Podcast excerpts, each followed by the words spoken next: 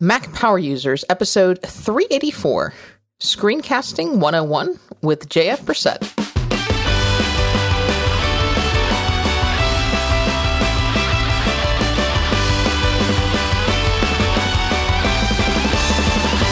Welcome back to another episode of the Mac Power Users podcast. I'm Katie Floyd alongside with my pal David Sparks. How are you, David?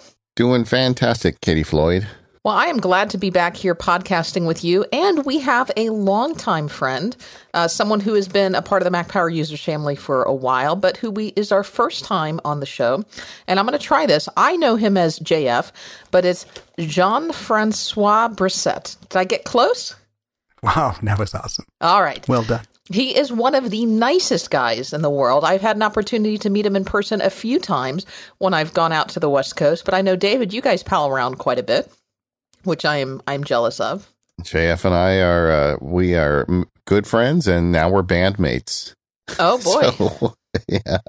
Well, that's that's good. If you, if you listen to the last show with Teddy Svoronos, there has been developments. Let's just put it that way. I, I leave for one week, and yeah. and everything changes. I see. I see how it goes. I can't leave you alone for a minute. But the you know the real reason we're doing the show is is for for years I've been making these screencasts and um, occasionally collaborating with my friend Jean Francois, and we um, we both I think have some expertise in screencasting, and lots of listeners have asked, I don't understand how you do it. You know, could you explain what it is and how you pull it off? And so we thought it'd be fun to do a show. we we we're, we're calling it Screencasting 101, where we just talk about what screencasting is, why it's important, and what our tools are and some of our favorite tips and tricks for making good quality screencasts because this is something that I think everybody may have a, a, need or want for. You don't necessarily have to make fancy product videos, but just, you know, there's a lot of uses for this stuff. So, my tip, folks, don't even get started.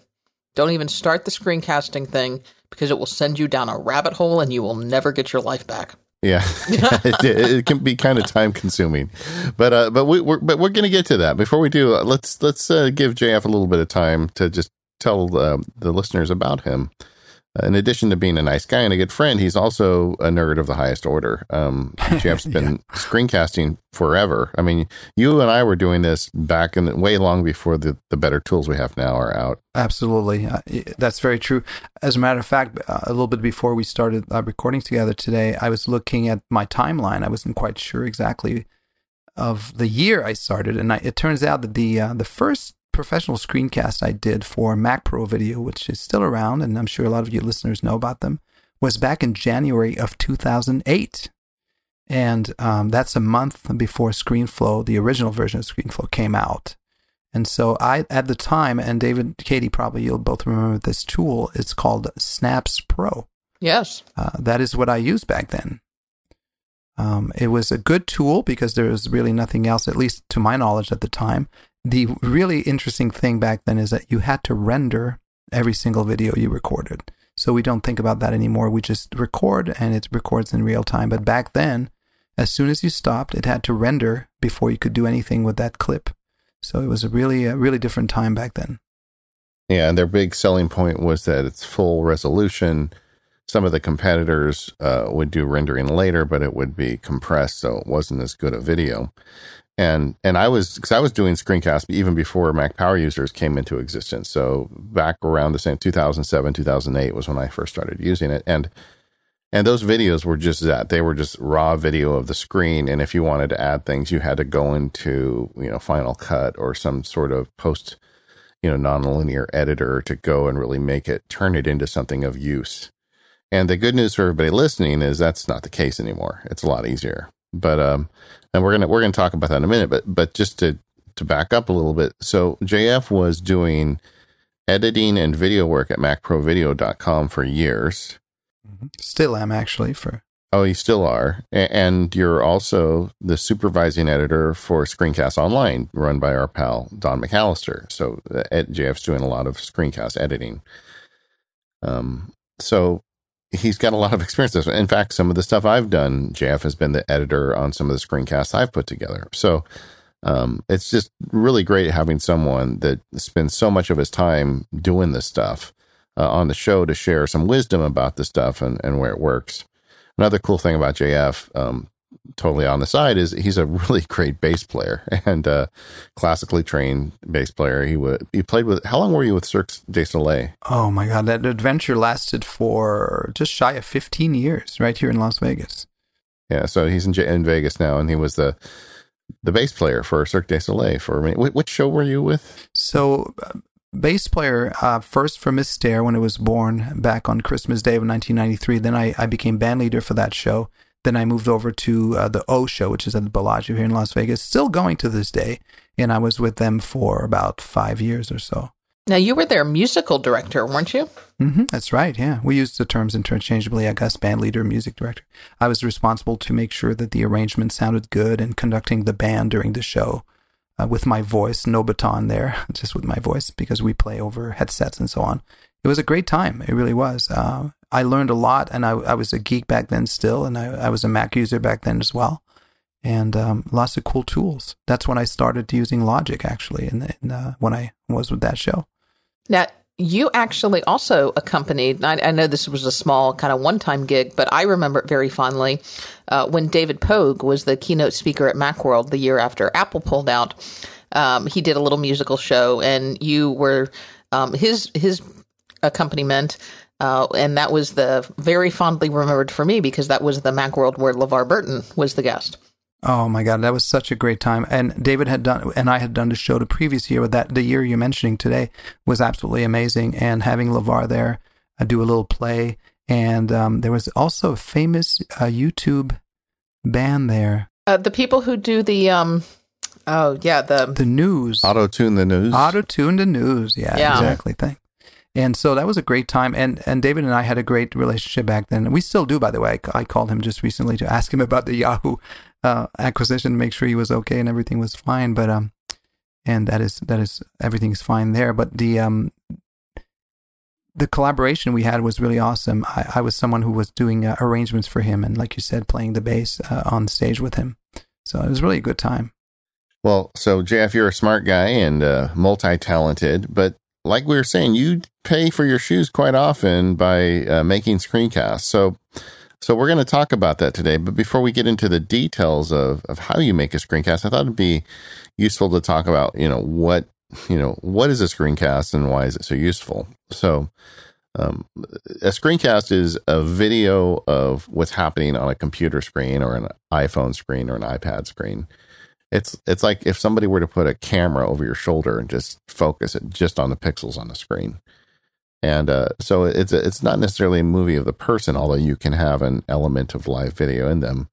Uh, but it, it's a great way to explain how to use software or or do other other sorts of things with training.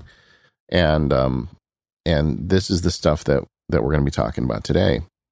Now, I would say that screencast really became more popular maybe in the mid 2000s, uh, perhaps some in the early 2000s, but there were lots of barriers to screencasts from from a technology standpoint just because you know pure bandwidth is how are, how are we going to get these to people and and file size because how do you make a, a screen look good where menus are readable and things like that and and they've solved a lot of those problems now. I mean, I, I, use them. You know, one of the ways I I make a living is I make product videos for companies when they have a new video you know coming out or an update to software and they want to teach people how to use it. I also make the MacSparky video field guides, which are a screencast. It's just a screencast teaching people how to use software.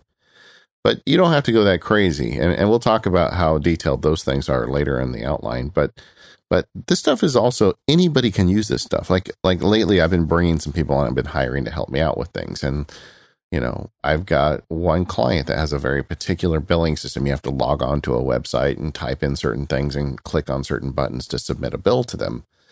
And uh, so I have an assistant to do that for me now. And the first time we did it, I just ran ScreenFlow, a screencasting program. Um, there were no edits to make. It just literally recorded my steps and my voice as I was explaining to her what I need to do. And when I was done, I just rendered that out to a video and I gave her the video file and now she because she only has to do this once a month. So that you know the, the amount of time between the time she does this is not an, you know it's not frequent enough that she's going to remember. So now she has the video. So next month when she goes to do it she can watch the video again and get to work. So i'm saving myself time kind of building some training in for employees with the screencast.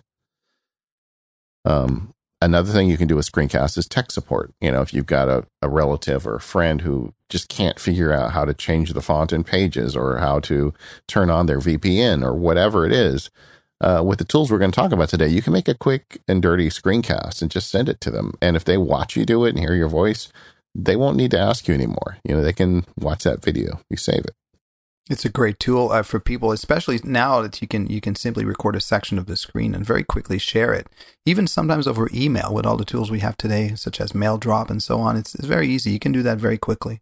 I really I really like that part of screencasting, just helping people out with uh, very quick tips and tricks or something that's happening on their screen, and you want to show them how they can do it a little bit differently. I really enjoy doing that too. I even use it for my future self. Um, there's like on the day job, there's this, I, I represent several companies that are based out of Delaware because that's a thing if you have a company. And there's a couple very obscure filings that I have to do in Delaware like once a year for a couple clients. And every time I go to do it, I feel like I have to learn it all over again. And I just, just recently I had to do one of those. So I said, okay, I sat down, I figured it out, then I screencasted it for myself. And, uh, next time I run into this, I'll just watch the video again, so I I can just go in and get the work done without having to like relearn the system. That's a great idea. Yeah, the uh, it's also good for presentations. Um, Katie and I speak usually every year in Chicago at the American Bar Association Tech Show, which has the worst Wi-Fi. well, yeah, I mean it's they hold it at the Hilton in Chicago, which the conference center is in the basement, so uh, it it is you're you're in a Faraday cage for all intents and purposes for the internet, and that's got a lot better over the last few years. They've added internet stuff, but you know, whenever you're standing in front of a room full of people and you want to show how something works on the internet, you don't want there to be a variable in there that says you know there's an X percent chance that the internet just won't won't show up, and then you you know your whole presentation doesn't work. So Katie and I got in the habit a long time ago where we, you know, at our homes where we have good internet, we screencast whatever it is demo we're going to use on the internet. So we make a little short video. Those are great uh, and super easy because you don't have to do any voiceover on them. You know, you're going to be doing the voiceover in live and in person, but we just make a quick video of how we're doing it. And then we um and we embed that video in the presentation, and then you can play the the video, and then you know it's going to work when you stand up and speak. Yeah, they're good for any kind of demos, even when you're not relying on the internet, because you never know what's going to go wrong on a demo. You never know when an app is going to choose to update or when a notification is going to pop on the screen or even when something's just going to go haywire and your demo is going to get off and then your timing's off. So if you screencast it, if something goes wrong, you just edit the screencast. And then once you've got it screencast, if you ever give that presentation again or a variation of that presentation, you've already got your demo done.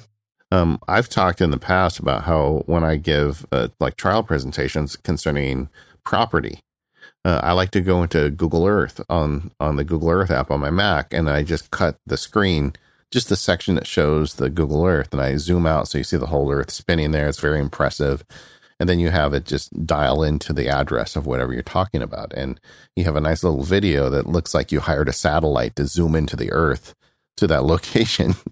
And it you know it's, it's kind of sexy. It, it it makes it interesting for people to see you know exactly where this place is. But it's a little bit of a production value too. And that's just quick and dirty screencasting. I mean all this stuff is available to you. If you spend you know listen to the show pick up these tools you're going to have a way to use this stuff in your life.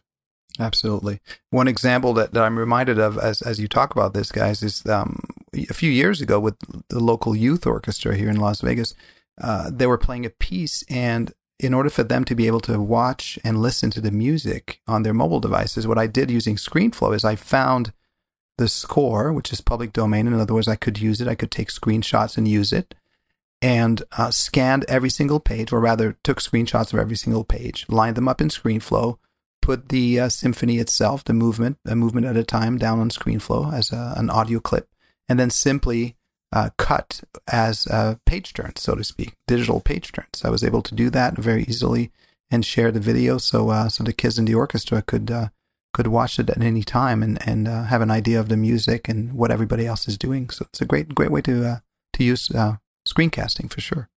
Yeah, I've been recently contacted by a theater company that um, they have a lot of older subscribers in their system and they updated the computer system so you can change your seat assignments and various things.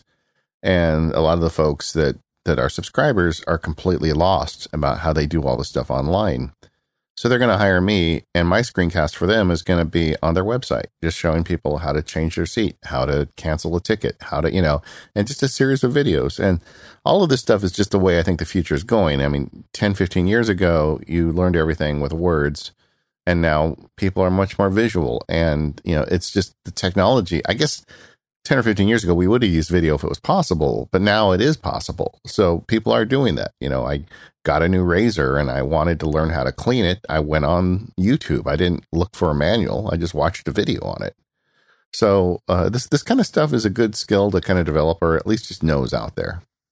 Katie's done some pretty good screencasting too. I mean, you did that great video with the um, Open DNS.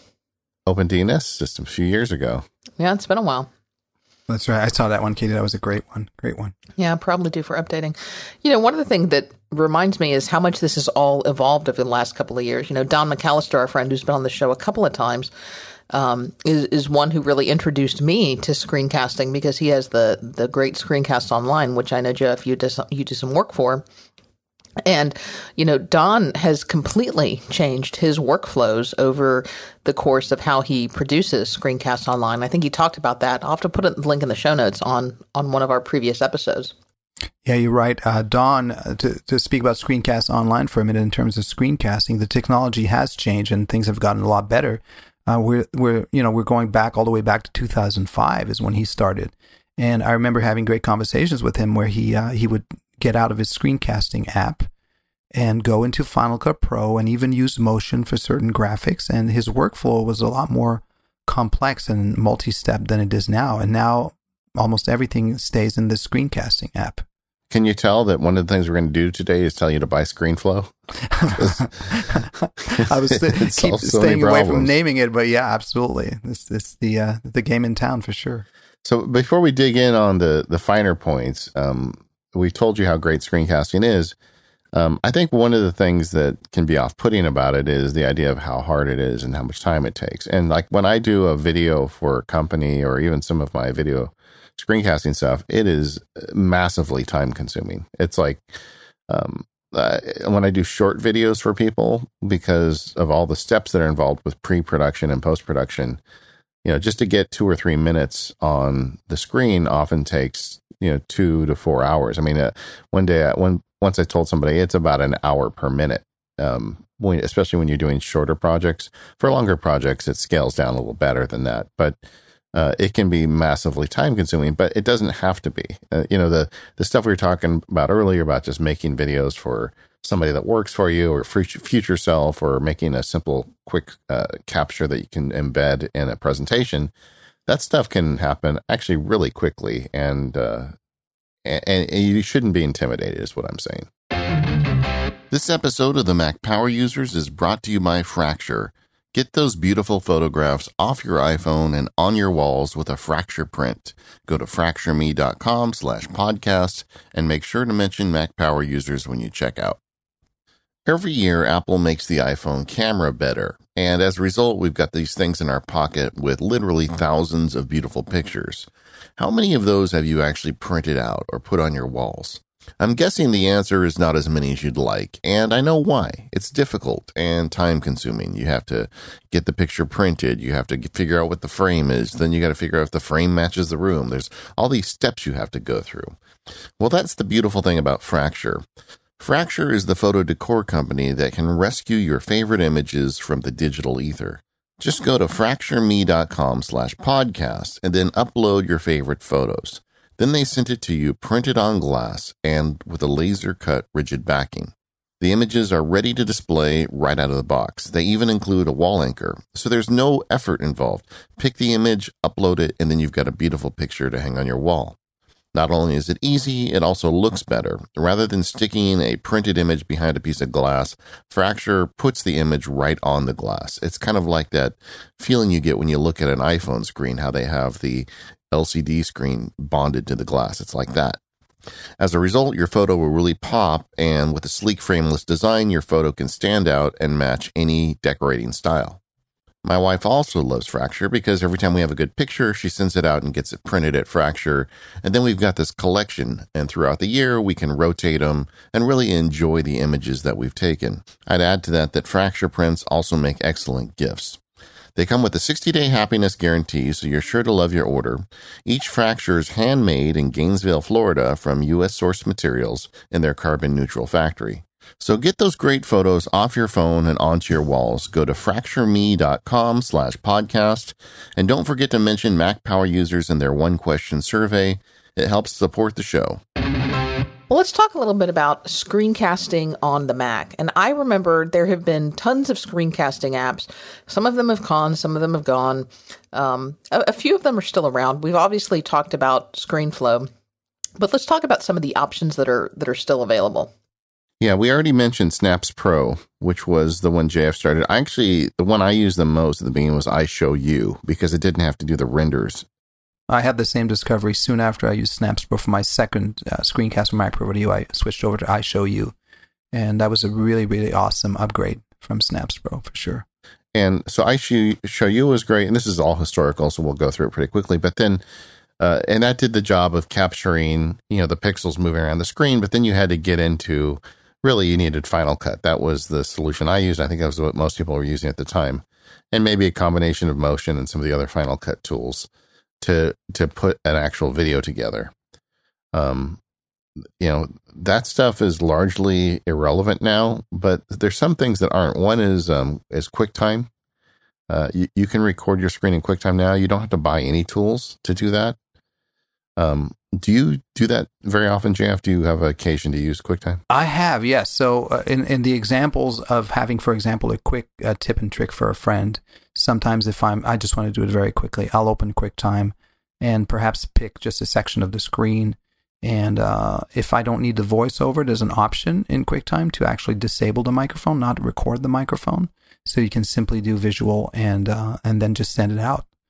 Uh, you can also record your mic if you like to, and it's again, it's, it's very very quick and just so easily uh, easily done in QuickTime. So for something um, a bit more basic or something just to, that you want to share with someone, it's a great tool. It still is. We used to have a sponsor in the show, and they, they had an app called Tapes, T A P E S. And I just looked at the last time it was updated was October of 2014. So I'm not sure we can recommend it anymore. And um, but it was a good idea. It was a it was an app where you could just click a bar in the menu, and it would um, click a button in your menu bar, and it would record the screen, then would upload it to their web service and send a link to somebody, which took all of the work out of making those quick and dirty screencasts. I don't know if there's anything competitive to that now, but but QuickTime is is a way to go, and, and it doesn't cost you anything to get in there. Just go, you know, it's it's built into your Mac. Open QuickTime and and get to work. Exactly. You can even put a, a little circle around the cursor as you click. There's an option to do that. So very easy. The uh, but the one it, the one we've been circling around this whole kind of entry section is ScreenFlow. Um, so uh, it's made by a company called Telestream. They showed up on the scene. I guess it was around 2008 ish. That's right. Back in February of 2008. They're up to version six now. Um, and um, we'll put a link in the show notes for it. If you want to buy it, it's a hundred dollars. Um, I buy it. I bought it in the Mac App Store. I, I, have not gone to the developer for that one. For the last several versions, I've done it that way. Now, let me ask you, David, why have you done that? Because the developer does give you upgrade pricing, right? Does can you get that to the Mac App Store? No, I. You know the thing is because I'm bouncing around between different Macs. I have um. One of the things I do is quite often, like somebody will ask me to do a screencast on a product that they're making, and they want it for the next version of Mac OS. So I'll have one Mac in the house running whatever the beta of the next thing is. But then I've got another Mac that I used to make uh, podcasts on that my podcast partner will go nuts if I do that, you know. Um, so I've got different devices, and and then sometimes I even like, yeah, I'll use my daughter's computer sometimes because it's a different screen resolution. Uh, I guess that's something else we can talk about in a minute. But I've got I've got a need to screencast on multiple devices. And the nice thing about having it in the Mac App Store is I can go into any device and just install it with a click. Um, so that's why I always buy it from the Mac App Store. But but I, I know that's not really the, the the less. I know I'm spending more money doing it that way and probably not getting as many features, but it works. How about you, Jeff? Do you buy it from uh, the Telestream or do you uh, do you buy it from Mac App Store? I, I usually, you know, because of the work I do with the couple of companies I work with, I usually get a an upgrade code that I use. So my my situation is a little bit different. But I have purchased it before from the App Store, and and I agree with you. When you have multiple devices, it's it's definitely the way to go. Um, it, it limits the friction. Uh, you don't have you can just click a button like you said. So but in my case, it's a tiny bit different because I use it professionally so much that uh, my path is a tiny bit different here. So, uh, that being said, assuming you want to screencast in earnest, um, and you're not going to do just the basic QuickTime thing, which is, you know, the no cost option right now, uh, ScreenFlow is the way to go. Spend your hundred bucks. And it's a complete video platform. If From within ScreenFlow, you can record the screen, you can record your audio, you can do uh, voiceovers, you can make edits and clips, and then you can actually export the video out into a variety of formats. Um, so we thought today what we would do is just kind of talk about those various steps, um, what your options are. You know, this isn't going to be a complete thorough job. You're going to have to get in and kind of dig in with it a little bit, but we're going to give you some some tips and pointers along the way, and some explanation about what you would do at each one of these steps starting with recording. And I think the first point I would make, if you want to try and make a, a, a screencast, is the importance of your audio. As they say, video is two thirds audio, so it's very, very important. People are far less forgiving of bad audio. That's for sure.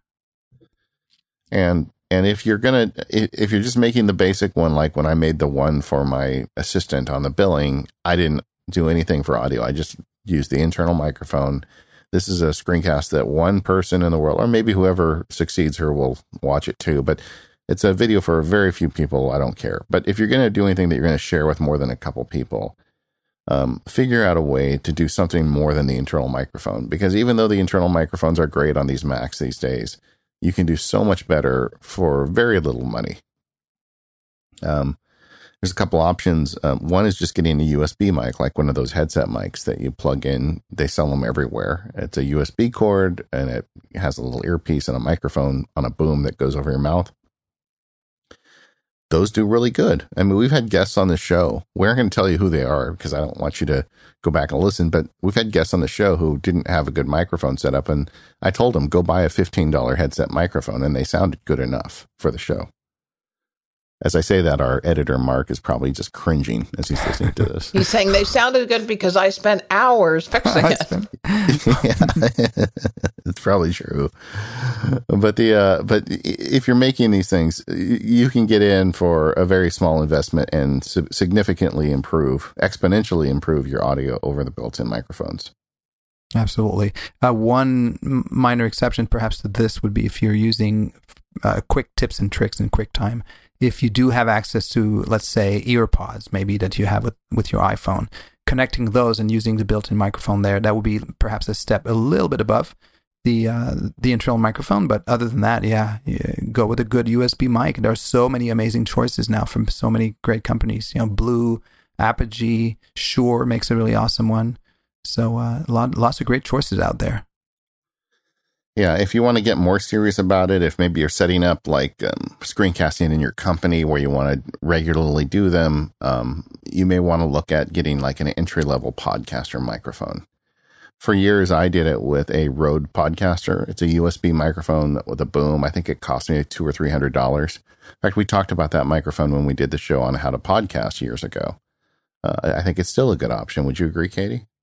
I'm speaking to you on a Rode Podcaster. So yes, I do. I think it's a great option.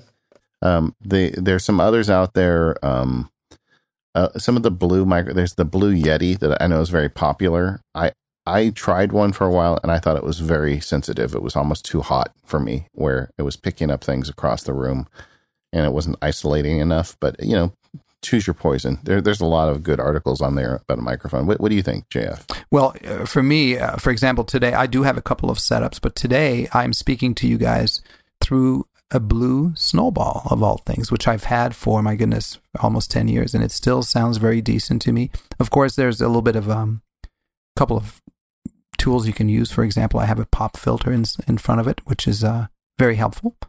And uh, but it sounds good, and for the purpose of today, I, I thought it would be a, an, an, adequate tool. But I also have an audio interface and I use a Heil PR40 when I want to get slightly more serious with the uh, the voiceover sound. But uh, yeah, it's um, lots of wonderful choices out there for sure. W- what do you use well, today? You, you, sound great right now. What are you coming to us on? Oh, uh, this is a, the Snowball. Yeah. Huh.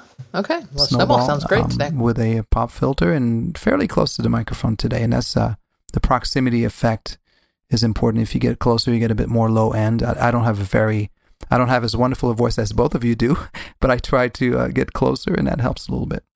Yeah, and so that's the second tier. I mean, so if you get in for the USB mic, you're fifty dollars or less. If you want to get in something a little better, a budget podcaster mic like a Blue Snowball, Yeti, um, Podcaster, you're in for a couple hundred dollars, uh, and you can look on Amazon. Maybe we'll put some links in the show notes to some various ones. Um, and then if you want to go crazy, uh, like a couple years ago, I upgraded. I got a Yamaha board and a and a, um, a Shure uh, Beta microphone and it's good. I really like it. Uh, I think I think this rig cost me about I think it was about four or five hundred dollars by the time I was done buying the cords and the boom mic and everything. So it was a little bit more money, but I think it sounds a little better for me. And um, uh, and that I think you don't necessarily need to start there. In fact, like everything, don't go spend a bunch of money on this stuff. Just start with the basics. Start with a USB and see how you like it. Mm-hmm, exactly. And and when the need arises, you can always revisit and and talk to friends that you know use good equipment. Like I know David, I've talked to you about this stuff too. And for example, I'm looking at my stand, and I know that it would be nice to have one of those wonderful spring-loaded stands that you clip to your desk. Those are great um, to have. You can just pull it away, bring it in when you're ready uh, I have a tabletop stand right now, which is quite heavy, so there there shouldn't be any uh, any sound transferring to it. But um, yeah, lots of tools, and and the more serious you get about it, I think it's uh, audio is really really important to get right. And we'll talk a bit about it a bit more when we talk about editing. There's a couple tips I want to share about that, but yeah, audio is is very very important. Yeah, and on the, the point of, of editing, I have a nice pair of speakers on my desk. Uh, they're some focal speakers. I I reviewed them like in 2006 or seven. I may have had them forever. And when the review was done, I call, I wrote them and said, okay, um, how much can I pay you to not send them back to you? and I've had them ever since then. I think it's nice when you're working on um, screencasts as opposed to a podcast where you always are wearing headphones. I don't like to wear headphones all the time. Uh, I like having a nice set of speakers where I can almost boom my voice back so I can hear if there's breath noises or if there's problems with the audio. I can play it nice and loud and hear it and um, fill up the room. But you could also do that with a good pair of cans. Absolutely, yeah. I, uh, that's what I do when I edit. Usually, I, I, try to turn up the volume not too hot, but fairly high, so I can hear some of the breathing if it's not natural, and uh, that's part of editing, of course. But uh, I have a, a, my trusty Apogee ensemble, and like you, I have monitor speakers as well. I have some uh, BX5As. Those are also fairly old, but still very good sounding speakers from M Audio, and they're really nice to play stuff through. And uh, you know, it's I think it's important to listen back to your audio not only when you record, but when you're editing. Try to make sure you listen back to a variety of devices, including maybe earpods or in ear in ear headphones or smaller speakers, or maybe go in your car get a uh, get a mix of your of your podcast or screencast and listen to the audio because the reality is out there in the world a lot of times you'll have people walking around or maybe on the bus or on the subway uh, listening to your podcast and you want to make sure that the sound is uh, is as good as it can be so they don't miss a word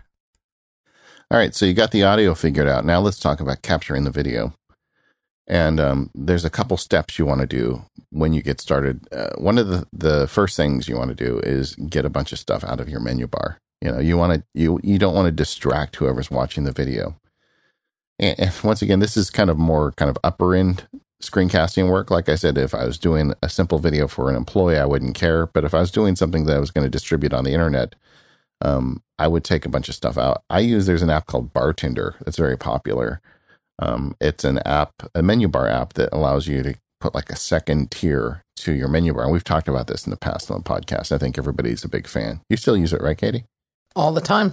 Well, menu bar is a great fa- uh, a help when you're making a screencast because then you just go in the menu bar settings and you drop all of your stuff out of your menu bar into the bartender bar. So if I'm doing a screencast on Fantastical, I've got one I just finished for them that's going to go up soon. Um, everything is out of my menu bar. The clock isn't there because you don't want people to look at the clock while the screencast. They can say, he just did one minute, but the clock shows it's it's been two hours. you know what's going on with this guy? You know, uh, you don't really want to see how long I spent making that sausage. So I uh, I put it down in Bartender, and the same thing like other apps. And you just want to show the one app that you're focused on.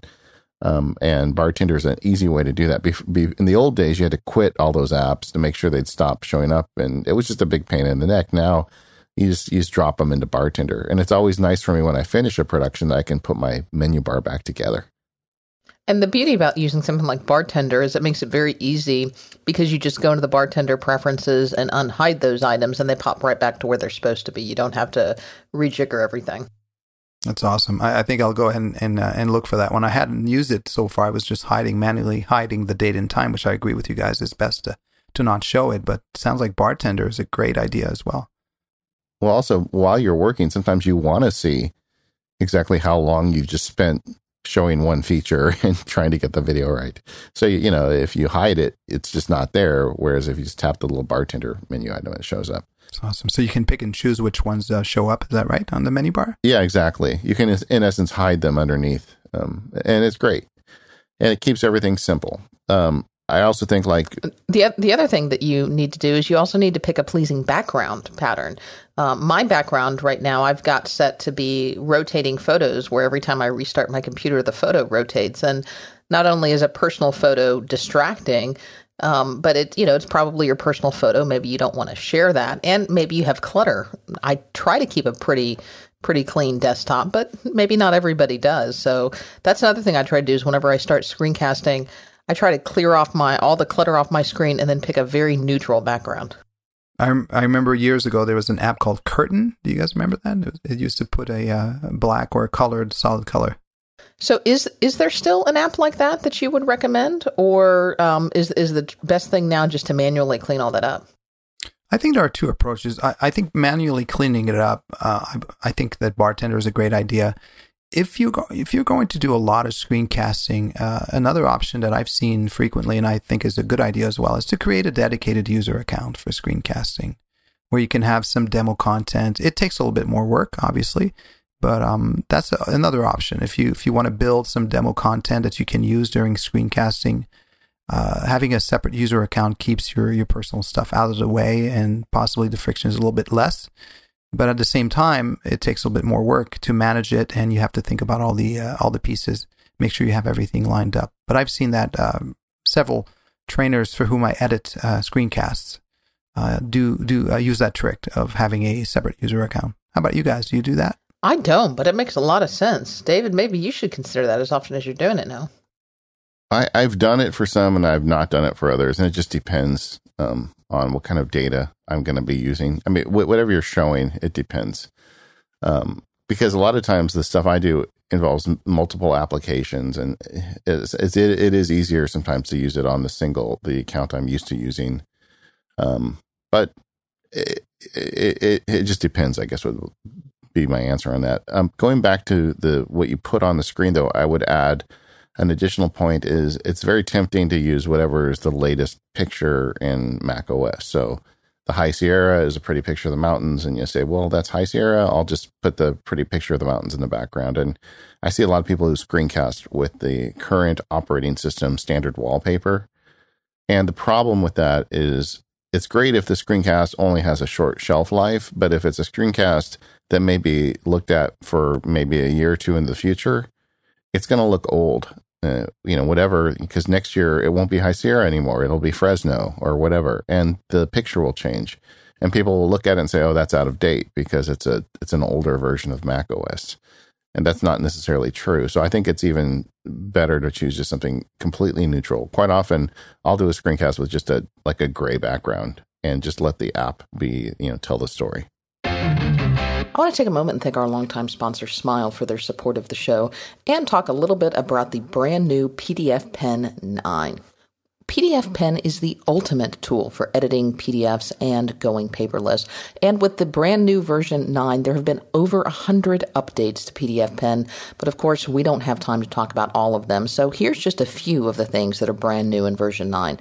First, there's enhanced annotation. You can switch to annotation view in the sidebar to see a list of all the annotations in the documents, including highlights, text boxes, comments, and more. There are more export options than ever in the new version 9. You can export your PDF as a TIFF, a JPEG, a PNG in color or grayscale, and my personal favorite, you can now export is a flattened PDF, preventing any editing of annotations such as your signature. Also includes the ability to use a link tool to link URLs or to other PDFs directly to a page in PDF Pen, a new line numbering tool so that you can add line numbers to your page and document really easily. Also, the ability to search and highlight so you can now find and highlight all the instances of a specific word or phrase in your PDF document.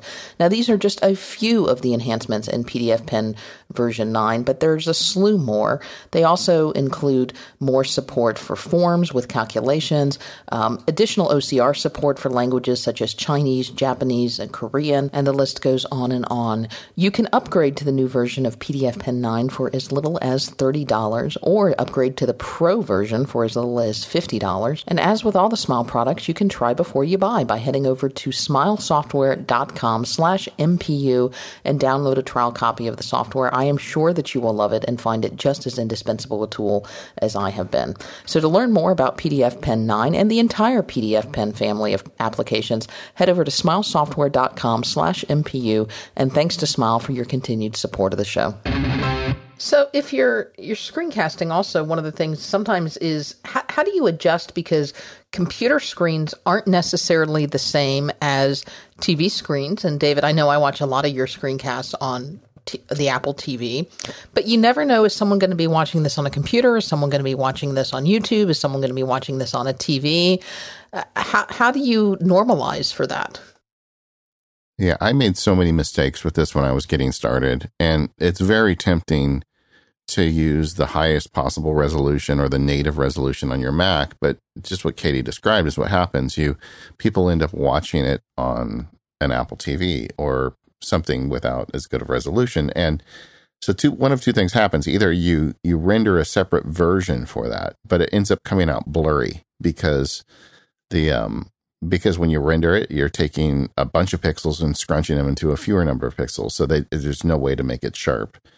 Uh, and the or the other option is you don't render a special version out, and then they just try and put a, a too big version on a too small screen, and you never know what the results are going to be.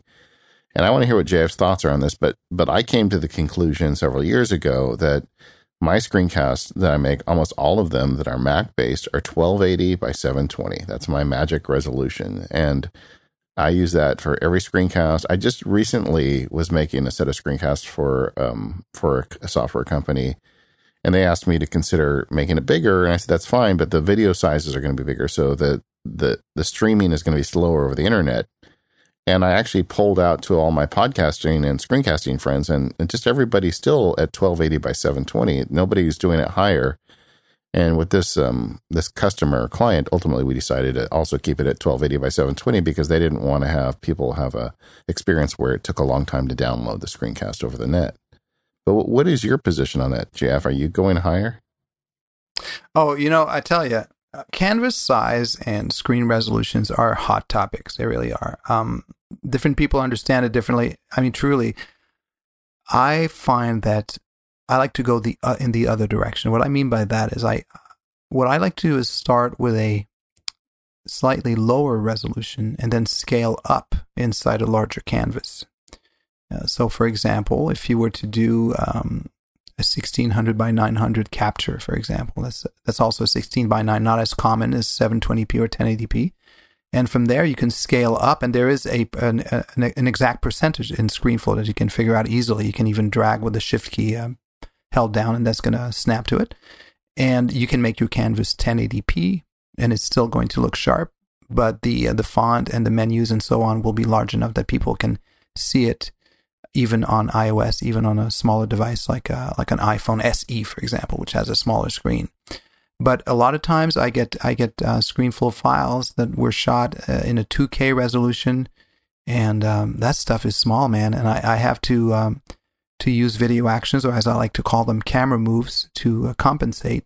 And once you use too many camera moves, it can become distracting. So uh, my advice usually to to trainers is to try and find a happy medium where the app still looks good, especially if you want to see the whole desktop, because you can get away. For example, if you do a Logic course, for example, Logic Pro, and all you need is is the window, you don't go to menus very often. You may not need to see the menu bar extras in the upper right and spotlight and notification. So you could uh, theoretically just design an area of your screen and make the make the um, the UI of the app you're doing fixed and, and make it that way. That's cool too. But if you want to see the whole screen, uh, my recommendation would be to stay away from those amazing retina resolution as much as you can because they, they are very difficult to see when you when you zoom out full screen, so to speak. When you do the establishing shot, I'll call it that, in ScreenFlow, then it, it becomes very difficult to see anything on the screen. Yeah, and that's a point I didn't make is when you use the higher resolutions, the text is really small. And then you go and put that on a television set, and it's really hard to read what the user's doing. Now, I would add, though, that I do occasionally shoot higher resolution on a shot where, and we're going to talk about this later in ScreenFlow, you have the ability to zoom the screen where you can say, okay, I want you to zoom in on this part. Like I'm going to zoom in on this dialog box or this section of this application.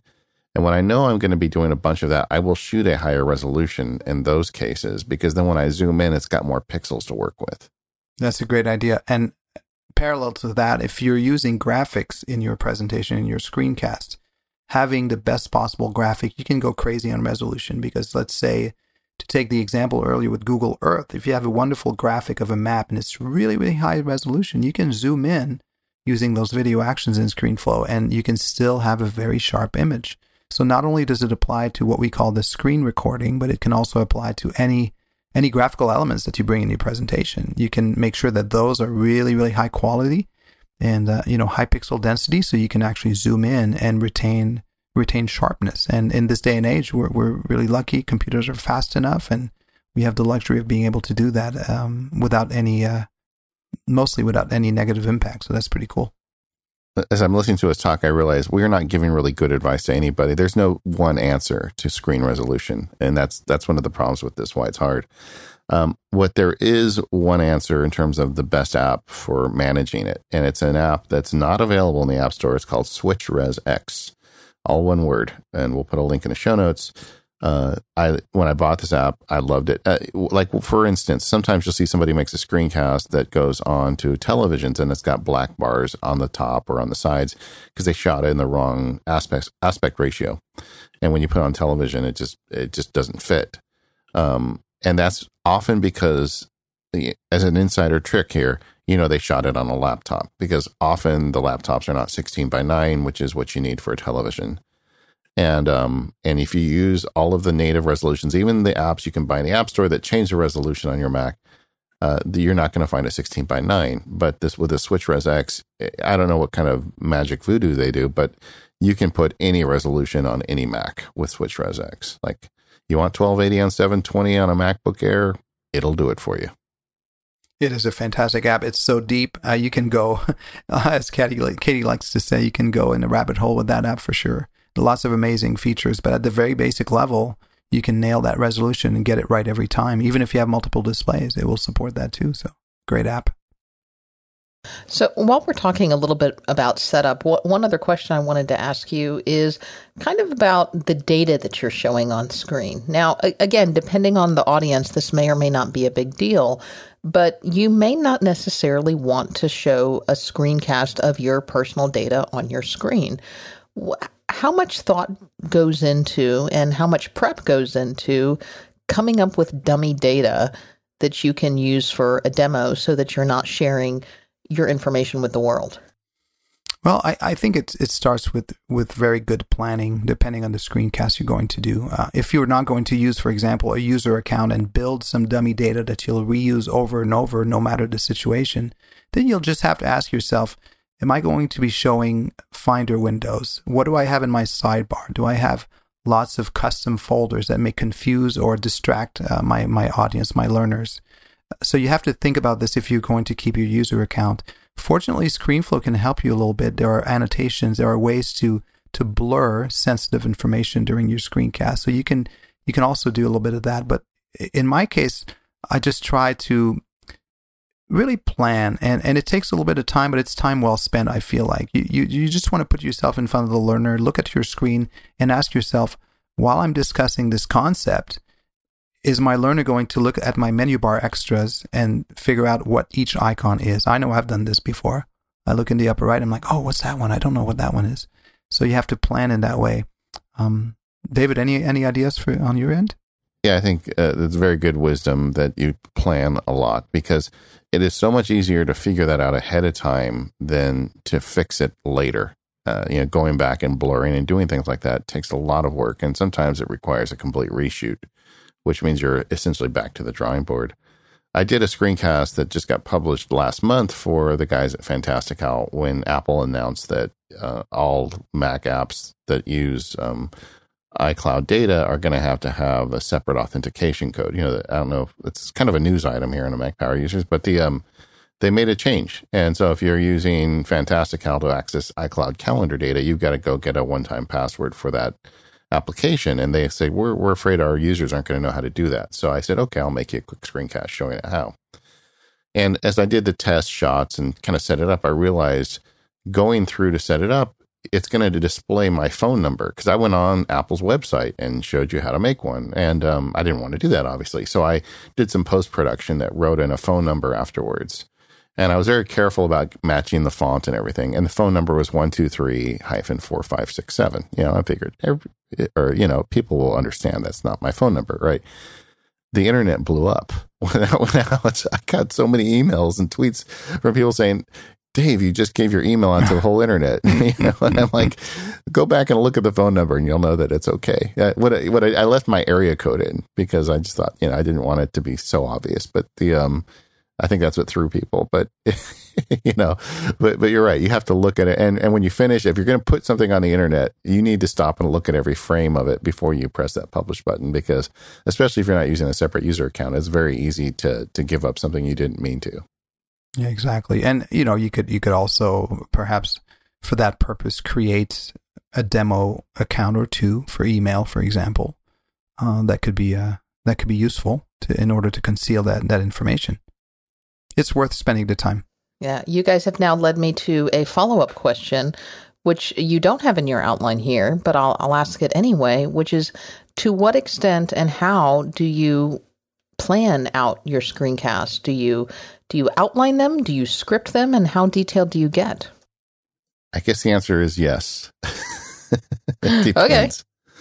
It depends. I mean, it, like when I do something that somebody's paying me to do, it's very detailed. And there's other people that review the outline and they even review the user data. Like I, I like to make them kind of funny, you know, because I feel like when people are watching these, um, you put user data, you put data in there. Like when I did the OmniFocus one, the whole thing is about a guy who runs like an evil empire and he has minion problems and getting insurance for them. I, I tried to take common world things and put it in the world of managing minions. And I never mention it. You know, the whole, the, the whole point of the joke is to never acknowledge it. But if you watch the videos and you're sitting there doing something boring, learning about an application, but if you actually watch the goofy stuff the guy's typing, it makes it somewhat humorous and kind of keeps you engaged a bit. But when I do it for another company, they may not want me to be, you know, snarky, sparky. You know, I just, they just want simple data. So I always prepare all that in advance and send it to them. And, and the people that are paying me to make it get to take a look at it and say, no, we don't want you to do that. We want something else. Um, sometimes they get involved when I did the screencast for MindNode last year. They wanted me to do it on the uh, a, a, a, mind map on the differences between Star Trek and Star Wars because they listened to Mac Power users and they thought it would be funny if I did that. so it just depends. But I, I, don't remember getting editorial approval over that mind map. no, I, I, I left you out of that contract, Katie. Huh. no, I, I, like uh, everything you say about the the the planning, uh, David. My experience has been I'm not one to I'm not too crazy about the script reading type of screencast. Uh, I can only think of one facilitator whom I respect a ton. He's a composer that does tutorials for Mac Pro Video. His name is Thomas Goss, and he has this incredible radio voice, and his scripts are so well written that he could read them all day. It would still be amazing. My approach, however, is to have, uh, Katie, you mentioned it, to have an, an outline, make sure that I go through the app and I comb through the features and I decide what I want to present and just put some bullet points of things I want to hit and not try to pigeonhole myself into something that is too scripted. Because what ends up happening, I think, is that uh, you sound um, a little too robotic and you may you may come across as not having a good time doing it. I think it's very important to to pretend your learners are right next to you and do your best to to convey some information, uh, some accurate information, but also have a little fun with it. And I think that um, that is something that I've seen through the comments that I've gotten over the years. Uh, something that comes back often in the comments is is the uh, the relaxed, laid back nature of, of what I do, and I think that's very important. At least for me, I feel that that's really a really good good way to go when it comes to screencasts. It makes them more fun to listen to, and um, you just you just have uh, have to have a little bit of fun with those while maintaining accuracy, of course, in terminology and so on. I think having fun while you're recording is great, and it it it really helps. It comes through. And it, it like just the other day, I was recording one uh, for a project I'm working on for one of my books, and something I wanted to happen just wasn't working. Every time I did it, it got worse and worse. And then I went back and listened to it. And one of the tips we're going to tell you in a minute is just let the tape roll. There's nothing wrong with stopping and let it go over. I went back and listened. I could hear myself laughing, you know, because you know how sometimes things get frustrating for you and then you, you catch yourself getting hooked into it and you start laughing at yourself like, oh my goodness, I can't believe I just let myself get this upset over something so stupid. And, um, and you hear it back and then you hear the take I did after I was laughing at myself and it's the best take and it's the one I kept. So, um, I think you just have to kind of roll with it a little bit. I, and like JF, I don't script out. I, I definitely speak. I know what I want to say. I, am in the ballpark. And uh, as a result of the way I don't script, I do often go back and do voiceovers later to fix things. And that's absolutely fine to do. Uh, and we'll t- maybe talk about this a bit more, but you, you want to make sure that you listen back to your work. And maybe we'll dive a bit deeper later on during our tips section. But uh, it's important to listen back to your work immediately so you know you can identify something that may have gone awry. Maybe you said control instead of command, and it's very important to catch it early. Uh, it's a lot more difficult to recreate the energy and the sound uh, a couple days later when you realize, oh, I made a mistake in my modifier key. So that's another tip. Mm-hmm. Well, and and your voice changes from from day to day, from morning to afternoon. Uh, you know, just depending on the circumstance. I, David and I we now record the ads either before or after we record the podcast. But I know I always try to do them same day, either before we record or after we record, because when I do them on a different day or a different time, you know, things change and you sound differently. Very true. As a matter of fact, my voice is gonna yeah, there it is. At this time of day it goes higher. Just happened. I didn't know you were soprano. uh, let's talk a little bit about capture on iOS. Um, uh, a couple ways to do that. ScreenFlow has a capture method on iOS um, where you attach a lightning cable. Like, let's back up. Uh, QuickTime capture with uh, iOS is really great. So QuickTime's already on your Mac. You plug in a copper cable, plug in the lightning cable, plug it into your iOS device, go into QuickTime, and you press capture, and it'll capture video right in QuickTime. It's also a um, an easy way if you want to. Dis- it was kind of the only way that if you wanted to display your iOS device on a on a screen like on a projector, it was an easy way to do that. We used to do that all the time at my my Mac user groups before there were these reflector apps and, and those types of things. So, and I really believe a copper wire connection when you're doing screencasting is important with an iOS device. I never do it with um, wireless. I, I've done a couple experiments over the years Katie just mentioned an app called Reflector. And the problem is, for one reason or another, sometimes the wireless connection slows down, the frame rate drops, or you know something else happens. And what's happening when you're doing that is you're screencasting. So you're looking at your iPhone screen and you're demonstrating a feature, and you are not looking at the screen of your Mac at all. So you have no idea that the whole capture you're doing just became pointless because it slowed down. And then when you go to edit it, you see that, oh, you know, something went wrong with the connection. And for that reason, I switched over to copper wire connections uh, several years ago, and I've never even tried wireless since then. What, what are you doing for that, JF? Oh, absolutely. Uh, cable all the way. Uh, it's just not stable or reliable enough uh, to, to capture over Wi Fi. So, yeah, I'm with you on that one for sure. And, and QuickTime does a good job. I would argue that QuickTime does a better job of this than ScreenFlow does. I have had, I don't know if you've had this experience, but with ScreenFlow, I frequently have drops, even with a lightning connection to an iOS device, where I press record and then I spend the time necessary to get the right takes, and I go and I I press you know done on my Mac, and then ScreenFlow picks up an audio track and not a video track. You know, it just didn't pick it up, and that that's not and you, it doesn't happen all the time, but it's it's it happens enough that it's frustrating. You know, nothing worse than spending twenty minutes trying to get the recording just right to find out that it just never recorded it, and that happens to me. Uh, this is version six. I mean, it still happens to me in ScreenFlow. Yeah, they'll have to, uh, to to dig deeper and, and find out perhaps what's going on there and maybe try to improve it because we uh, mobile devices are not going anywhere, so we'll be capturing them for a long time to come. Uh, of course, QuickTime allows you to capture, like you said, in a pretty reliable way. You can export a movie from there. Uh, however, the downside is if you import a movie from QuickTime into ScreenFlow, then you're losing some of the features that ScreenFlow offers when it comes to uh, dealing with a screen, a true screen recording clip. But I, I will take reliability any day on iOS for sure so what what I've done now is when I when I record iOS devices in, in ScreenFlow, I disconnect and then reconnect and just kind of go through the whole process before every take. Remember when I said it gets to an hour per minute?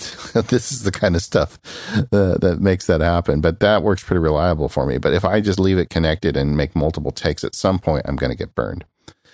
Um, and I'm I'm quite excited about this feature in iOS 11, and I haven't done enough testing on it to report back. And you know, iOS 11 hasn't shipped yet, so we don't even know. But iOS 11 has added a record button that appears to do a native recording of the um, of the screen uh, on the device itself. So there's no connection, there's no copper wire because it's making a recording right there, and it saves it to your photos library, which I think is going to be awesome for like showing so like if I want to just show my sister how to delete a photo in Apple Photos, I can just make a recording right on the phone and then email it to her. It's going to be great.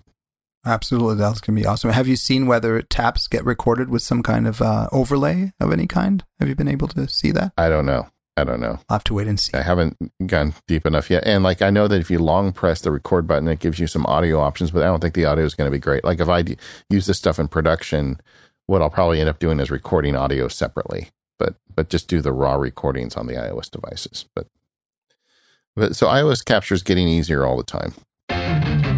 This episode is sponsored by FreshBooks. Go to freshbooks.com slash MPU and enter Mac power users in the How Did You Hear About Us section to get a 30-day free trial. To all the freelancers and free agents listening right now, if you could reclaim up to 192 hours of your precious time this year, would you? Our friends at FreshBooks make cloud accounting software for freelancers that's ridiculously easy to use, and they are the architects behind that question. By simplifying tasks like invoicing, tracking expenses, and getting paid online, FreshBooks has drastically reduced the time it takes for over 10 million people to deal with their paperwork. These guys aren't just resting on their laurels, though. They've been hard at work with this. Uh, the new notification center is like your personal assistant. You always know what's changed in your business since you last logged in and what needs to be dealt with pronto. Also, FreshBooks automates late payment email reminders so you can spend less time chasing payments and more time working your magic. Getting invoices out and billing your clients is important, but it shouldn't take over your life. And that's what FreshBooks does for you. It allows you to manage this stuff while at the same time giving you more time to actually run the business and do the work that you want to do. Now, FreshBooks may have 10 million users, but they've managed to stay a pretty small company, landing them the title of Small Giant on Forbes' list of best small companies this year. These guys are putting a ton of effort into making it the best online billing program out there, and if you haven't checked them out, you should. FreshBooks loves Mac Power users. They're offering an unrestricted 30-day free trial for listeners of this show. There's no credit card required.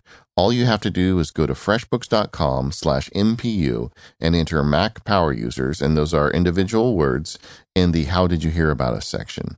So save time and make more money today at freshbooks.com slash MPU. All right, so let's just talk a little bit about capture tips from trenches. I think capture is, is we spent a lot of time getting this part in, but it, I think it's the most important for screencasting. Um, what are some tips you'd share, JF? Mm, absolutely. For me, the first one is the idea that you have to record the whole thing in one take, sit down and as if you were performing a musical instrument live in front of an audience. You don't have to do that in ScreenFlow because you can actually uh, work in segments. And so my first tip would be try to work in shorter segments and uh, you can blend them in later on. You can combine them. That's, uh, that's something that I, I do often for sure. You mentioned something also, uh, you know, pausing, letting the tape roll, as, as we say. That's also a great idea. There is a pause recording feature in ScreenFlow, but I find that if you have to hit the screen, you know, the uh, keyboard shortcut to do it, you might as well just let the tape roll. You can even give yourself an audible notification. You can just say cut or something like that, or redo. And later on in the editing room, you can do uh, ripple deletes. I talked about this on one episode of Mac Power Users with Eddie Smith year a year or two ago. I have these audio clicks. I just click my tongue in my mouth like this. I go, you know that sound. Okay, so I have like one click means certain things, two clicks mean certain things, three clicks. So I have a whole system in my head. You don't need to hear the whole breakdown of it because it's kind of insane, but uh, I can look at a timeline and I can just, those clicks show up right in the timeline very easily. So when I'm doing the edits, I can see exactly where there's a replacement track, where there's a start over track, you know, all these things uh, just by the number of clicks I make with my tongue before I start recording. And for me, that's why I let the tape roll. It allows me to just do that. And then uh, going back to do edits later is very, very fast. That's pretty clever. That's cool. I'll look into that. That sounds like a great idea. Yeah, I'll, I'll tell you the whole story offline. Nobody wants to hear this. But okay. uh, the, the other thing I do that's very important, and this is something I learned over the years, is um, it's easy to be fidgety when you're screencasting. Uh, like you stop, you finish a section, you want to go to the next section, you want to think a minute about what exactly you want to say, and your hand moves on the mouse or on the trackpad, and you're you're adding all this extra noise to the screen that doesn't need to be there. Uh, when you finish a take and you've got the tape rolling, or even just when you stop rolling and you know you're going to start again, one of the best things you can do is take your hands off the keyboard and everything and just just not move anything. Keep the screen exactly how it is. And then when you start up again use this the keyboard shortcut to restart the recording and as a result when the the video goes into edit the mouse isn't jumping around the screen. Absolutely. Your editor will thank you whether it's you or someone else for sure. Yeah. Hmm? uh, sort of along those lines speaking of cursor movement I I encourage people when I give them feedback, or I try to do this myself, striving for smooth and um, you know even navigation through the menus. When you go to a menu, it's very easy to overshoot and miss the menu, miss the sub menu, then go across and, and then miss it, and it closes, it opens again. Slowing down is, I think, a, a really good idea. The reason behind that, of course, uh, you may feel like, oh my God, it's going to be so slow. People are not going to want to watch. But ScreenFlow has a fantastic speed adjustment feature. You can very quickly speed up the clip. So if you do slower but very smooth and even navigation through your menus, knowing exactly where you're going, you may that's part of preparation. By the way, you want to check to make sure you know if the undo menu is in, under edit or under window. You want to make sure you know where that is. And once you're done doing it very slowly, very evenly, then you can speed that puppy up, and uh, it's going to look very smooth. Well, and the same with typing, because the last thing you want, uh, everybody makes occasional typos, but you don't want a whole section full of typos that you're backspacing, backspacing, correcting, correcting. Um, type slower and methodically, get it correct, and then you can always speed up the typing section. That's one that I always speed up, is whenever I'm typing something. That's awesome, Katie. I can give you an editor's tip for those people out there that uh, do editing for themselves or other people. This is something I do painstakingly, but I do it every time. If someone happens to deliver something that has typing that is not accurate, maybe there's a typo, they come back, as you were mentioning, Katie. What I do is I do an insane amount of ripple deletes. So I use the left and right arrow keys to move frame by frame, and I try to put a couple, maybe two or three frames between each letter and I ripple delete everything else. And when I'm done, of course, I'd rather have the trainer do it the first time, but if they don't, that's okay. Uh, I do it that way. I do a bunch of ripple deletes, and at the end, I end up with a very smooth transition through the typing. Um, and the number of edit points doesn't matter, of course. I'm sure there's some folks listening there saying, "What's a ripple delete?" Oh yeah. Oh, my apologies, everyone. ripple delete is probably the technique that you'll use the most during uh, the editing part of your work. Again, whether you're doing it yourself or maybe doing a rough cut yourself and passing it on to an editor, like David, David or myself. Ripple delete essentially means that you can select a range on the ScreenFlow timeline. And just like so many other nonlinear video editors, you can use the I and O keys as it stands for in and out. you can use those single letters without any modifier keys to establish a range. And once you have that range down, you simply do Command Delete. There are menus. I have no idea where they are because I use the keyboard shortcut all the time. And that will simply remove the section that you've delineated with those in and out points. It could be a few frames long, it could be a few seconds long. If you want to shorten down the pauses, for example, or try to speed up the pace a tiny bit, ripple delete is probably the editing technique that you'll use the most uh, while screencasting. So I use it a lot, and this is what I do uh, with uh, with uneven typing. Uh, so that's a good one to know for sure.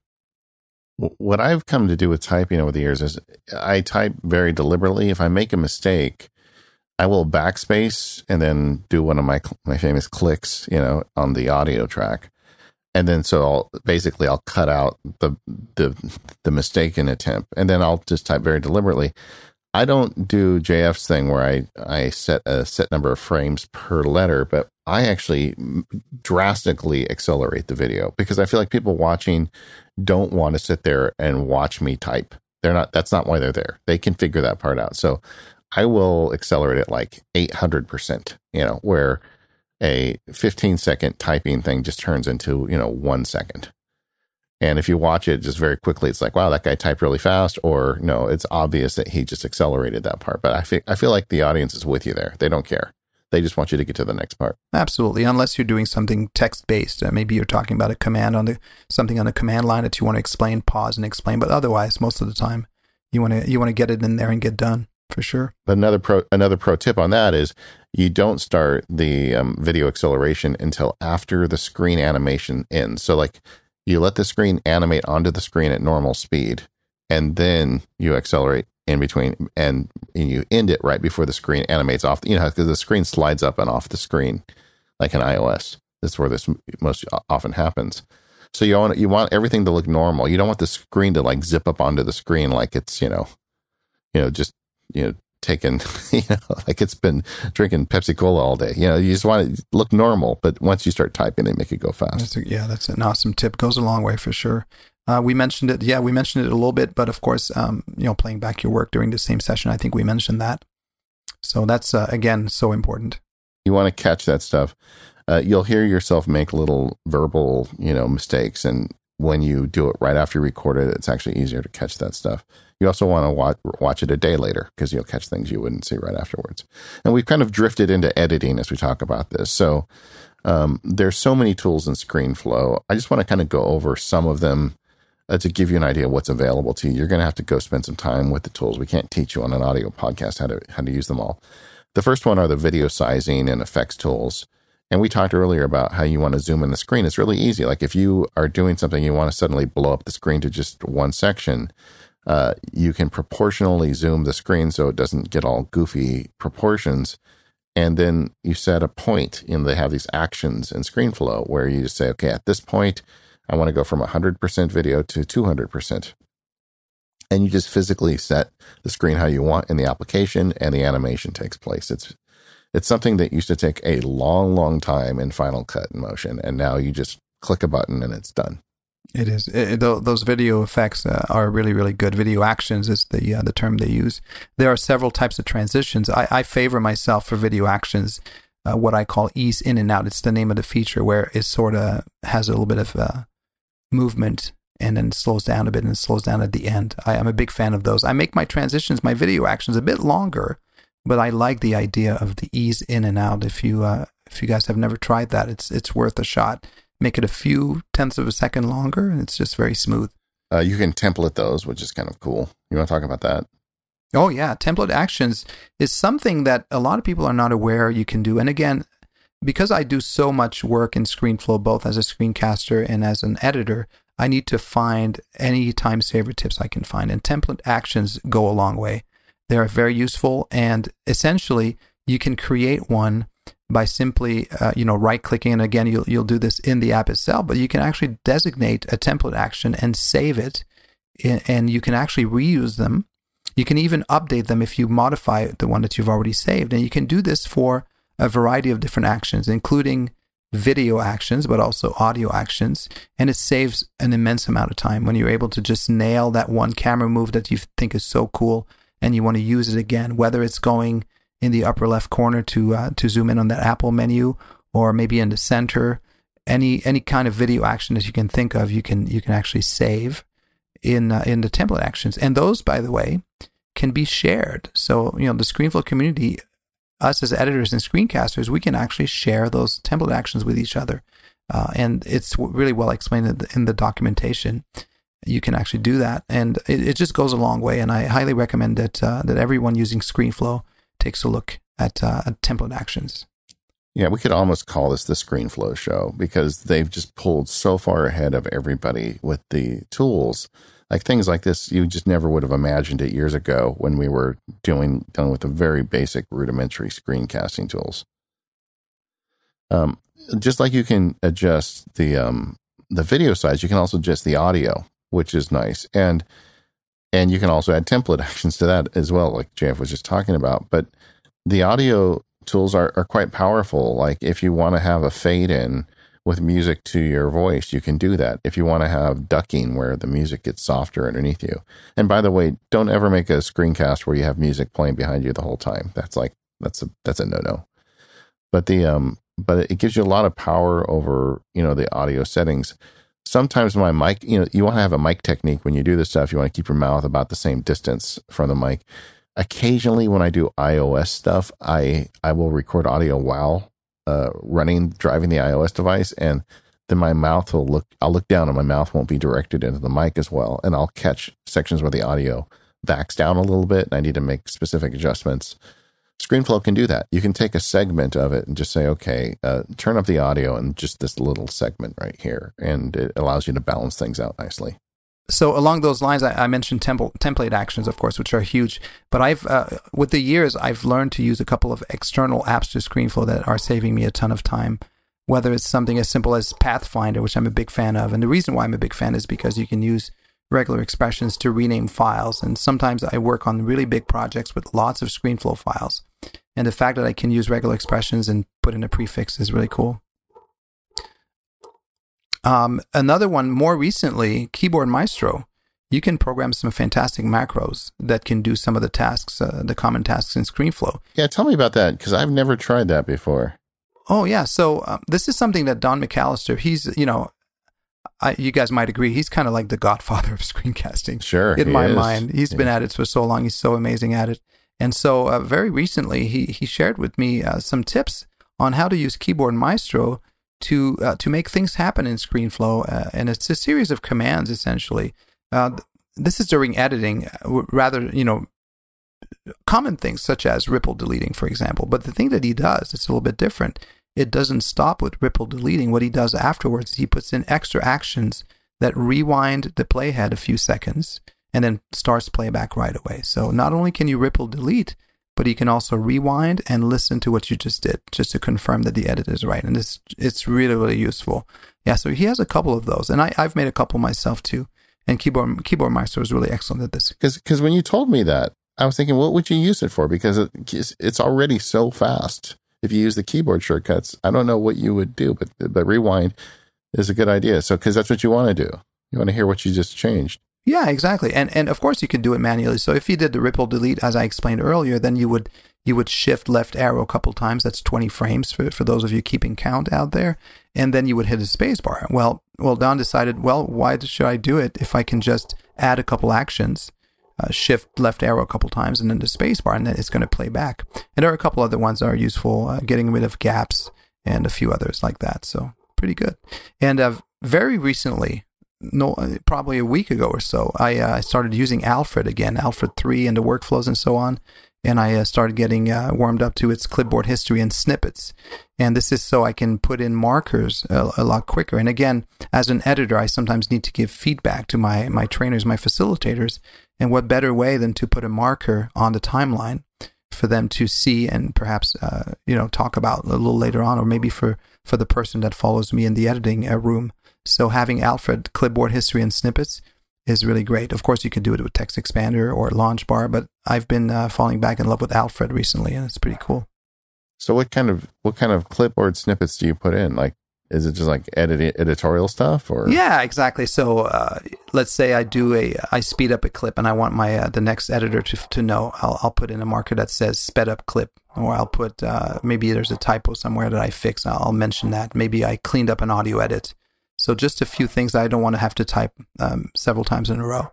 So I have those, and it's very quick uh, with Alfred and keyboard shortcuts. You can do that very quickly. This episode of Mac Power Users is brought to you by Squarespace. Enter offer code MPU at checkout to get 10% off your first purchase. Make your next move with Squarespace. Squarespace lets you easily create a website for your next idea with a unique domain, award winning templates, and more. Maybe you want to create a website. Maybe you want to create a portfolio. Maybe you want to create a blog. Squarespace is an all in one platform that lets you do just that. There's nothing to install, no patches to worry about, no upgrades needed. You don't have to worry about any of that stuff. Squarespace has just got you covered. They have award winning 24 7 customer support if you need any help. They let you quickly and easily grab a unique domain name, and you have access to all of those award winning templates that are beautifully designed for you to show off your great ideas. I've been using Squarespace to host my own website for years, and when I needed a website for my business, I chose Squarespace. I know several people in my industry who are spending hundreds of dollars a month on websites that can't even hold a candle to my Squarespace website, and it's just ridiculous. Squarespace plans start at just $12 a month, but you can start a trial with no credit card by going to squarespace.com. When you decide to sign up, use offer code MPU to get 10% off your first purchase and show your support for Mac Power users. Thanks, Squarespace, for your support. Squarespace, make your next move, make your next website. All right, JF. So, in addition to making changes to the video and, and audio, one of the nice features in ScreenFlow is you can also add graphics. And I use this stuff all the time. If I want to highlight a section on the screen, you can draw a little circle or a box or whatever, and they're very easy to do, and um, and they're very easy to set because it's an editable event at that point. It is, yeah. They they have so many great tools, annotations and call outs, and many many uh, great graphic tools that you can use to just spice up your presentation. I, I have to mention this one ScreenFlow rock star that I know. He uh, his name is Peter Schwartz. He's a fantastic musician, orchestrator, arranger, so on, and he did several tutorials on Mac Pro Video. You guys have to go watch at least one preview. This man is a ScreenFlow genius. He does so many incredible things all within ScreenFlow. And when I see his stuff, I'm like, my God, this app is so incredible. So there are so many things you can do. And when you see how far someone can take it, it just tells you that you can do many, many awesome things within ScreenFlow just to sort of, uh, you know, highlight the content or make it a bit more interesting. Uh, perhaps put a circle around a specific area of the screen. Not only camera moves, but also uh, with with graphical elements on, on the screen. So very very cool. Uh, they've come a long way w- with all these tools over the years. And related tools allow you to highlight the mouse cursor, uh, to zoom in on where the mouse is, or display uh, uh, typing on the screen. And and that's something where you can say, okay, I want to show if I'm hitting command keys or keyboard shortcuts. You want to show that you can show it. Uh, and the trick there is to cut that video segment so you just show the sections where you're typing the keyboard shortcuts you want to show. If later you're typing in a text field or something, you don't want all those letters to show up. You can make those types of edits. It used to be all or nothing, and now they've they've made it in a way that you can be very granular in the way that works. And you'll be happy to know that template actions also incorporate uh, keystrokes. So what I do often is I create um, custom keystroke display. So I don't like to have the whole banner on the bottom of the screen. I resize it to be very small, and then I can move it around the screen. so much you can do with this app. Uh, so we've been we've been straying into editing as well. Uh, you know, talking about when you get it, you start start uh, going through using these tools to pull it together. Um, what are some of the um, the editing tricks that you find? You know, as you're getting deeper in this stuff. Like, oh, here's one. How do you add touches to a screencast showing like on iOS, like someone's touching the screen. Oh yeah, so there are the built-in gestures in in ScreenFlow that you can use, uh, built-in gestures, but you can also create your own. And as a matter of fact, the, the two companies I work for as an editor have created their own custom uh, gestures, and those are sim- simple animations that you can drop in and put over the uh, the UI on the iOS device and just simulate several types of gestures. So I think if you look you look on the internet, you can probably find a few custom ones, but uh, ScreenFlow's set is is actually pretty good. and that's important. I I, I think you don't want to overdo it, but you want to make sure that the uh, the learner or the viewer is is very it's very clear for that person what you're doing at what time, and you want to also be clear with your voiceover too. Yeah, and, and a little user tip there is the way ScreenFlow puts those those touches in is it sets them at the cursor point, and quite often that's not where you want them. You know, you I uh, I back it up. Like I I try to put the touch in a second or so before it actually triggers the event on the iOS device, and then being very careful with your ripple deletes, you can set it to end just as the button press is recognized by iOS, and it looks very natural. But that's another thing that takes time. You have to kind of go through and set that manually. Yeah, it's, it's detail work at this point, right? You want to be able to zoom in on your canvas sometimes. And all this stuff we're talking about, the graphics and the touches and that stuff, um, that stuff I usually do towards the end of an edit. You know, the first while I'm going through, if I'm working with people, you don't spend time doing that stuff until you've got the the video in pretty good shape. I fully agree with that, especially voiceover. Once again, getting back to audio, you want to have the final cut of your voiceover before you start digging in and making camera moves, only to find out later on that you uh, you forgot to mention a shortcut or you you mis uh, mispronounce or or uh, use the wrong terminology. So absolutely, waiting till the end goes a long way, and also stepping away for a little bit, stepping away from the recording, and uh, just take a break and come back with fresh eyes and ears and start looking at it as if you were learning yourself and find out where are the areas where um, where an animation or a call out would be uh, beneficial to the uh, to the learner. And so voiceover is when you get towards the end, you listen to it and you say, "I don't like that sentence," or "I want to change one word in that sentence."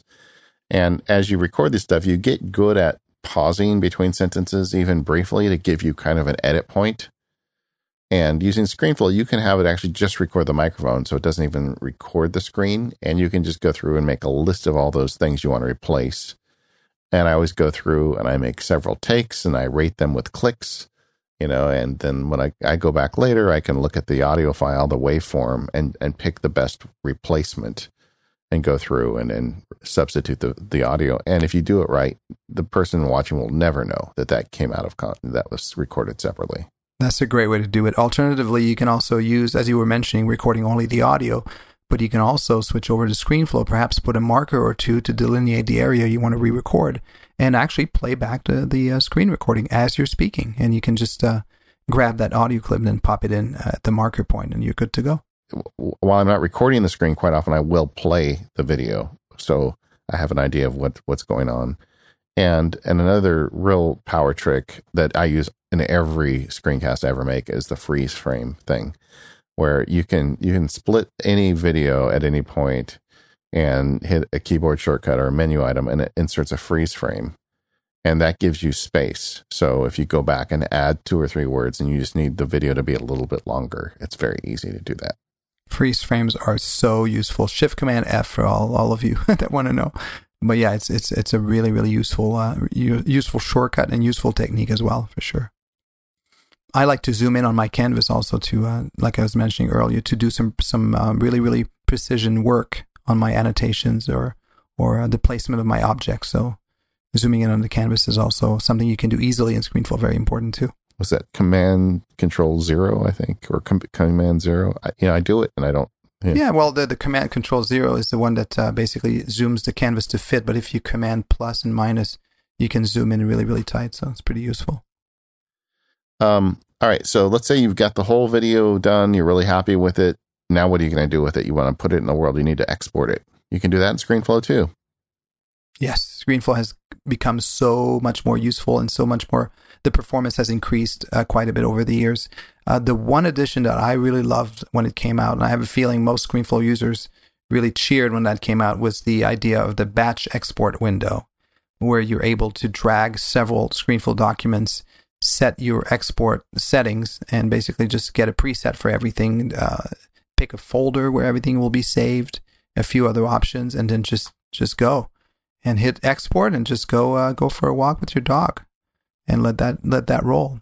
And depending on what you're doing, once again, like if you're making the video for in the company, you say I wanted an iPad format or I wanted in you know 1080i format. You can pick. They have some pre-built ones in there where you can get it out very easily. Uh, but they also, if you want to go high end with it, you can do a lossless export, which is a massively huge file that from there you can take it into different places. Absolutely, massively high quality. I'm glad you mentioned the lossless uh, preset because that is what I use uh, all the time when I'm responsible for everything from the editing of the uh, document all the way to the uploading to a server or somewhere else. I do lossless export every single time, and then I use Apple's compressor app to batch compress or batch transcode, I should say. And so that's proven to be very reliable for me. And uh, I don't care if the files are big in this day and age, storage is so inexpensive. So having all those lossless exports, first of all, take a lot less time than transcoding uh, in ScreenFlow. The quality is really outstanding. And you can really dial in that preset in compressor, even have some actions that happen after the transcoding is done. And that's worked really, really well for me. So I keep doing that for sure. Yeah, if you do any type of video work, I think compressor is a, a massively underrated application, and now it's sold separately. You used to have to buy um, Final Cut to get it. Now you can get it as a separate app in the App Store. Uh, what are some of the other apps you use after you're out of ScreenFlow with a with a video product? Well, uh, certainly compressor to transcode.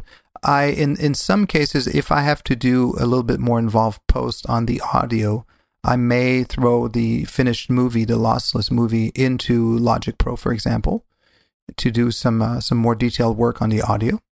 Uh, I've done that several times, and from there you can, of course, save the uh, the remixed audio or the uh, the altered audio back to the movie. So I've done that quite a bit, and I think, as far as I'm concerned, that's about the uh, where I've, as far as I go for the for the output. I use those apps, and um, I'm able from compressor, of course, to upload to different services or if I need to upload to a server, I uh, my go-to app for this is Transmit. So I uh, I mount uh, you know I mount a favorite on my desktop and I just uh, can do it that way. Sometimes from the command line, sometimes just through the UI. So that works really well too. Okay, you get that, everybody? so I have a couple of final closing questions here for, for you guys because you've dug really deep in, in the trenches here on on ScreenFlow, and I think I, I screencasting in general, but you've talked a lot about ScreenFlow, and I, I think you've got everybody on board that, that this is the app to use and that screencasting is a is a good thing to look into, but it's really hard to get across on an audio podcast how this works and how do you actually use this application.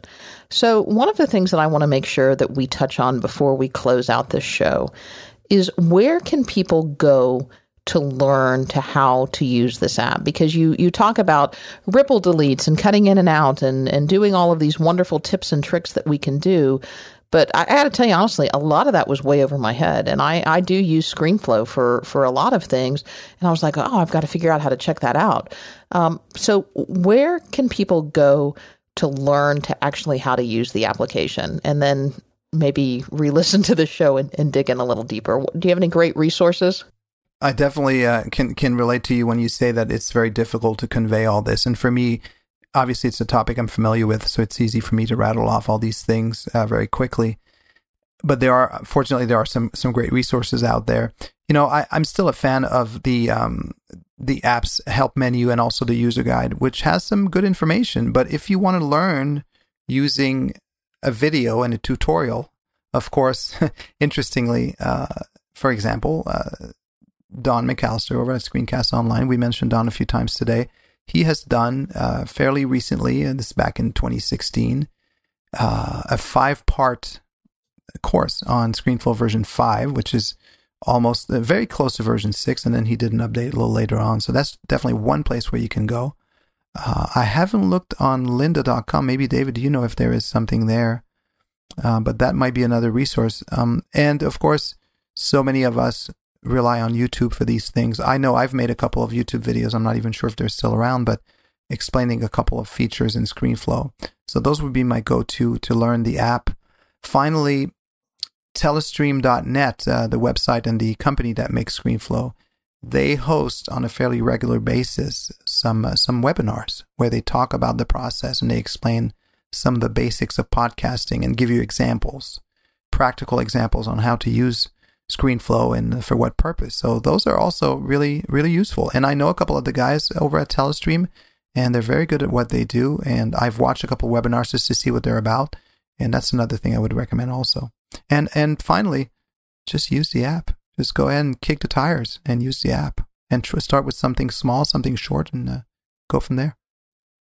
I think, um, and what I would say to this, you really want to get good at this stuff. I would sign up for Screencast Online. Even I think if you just do it for a couple months, I think Don has a plan where you can do it for a couple months. I don't think he'd hold it against you if you just you know subscribe long enough to learn ScreenFlow.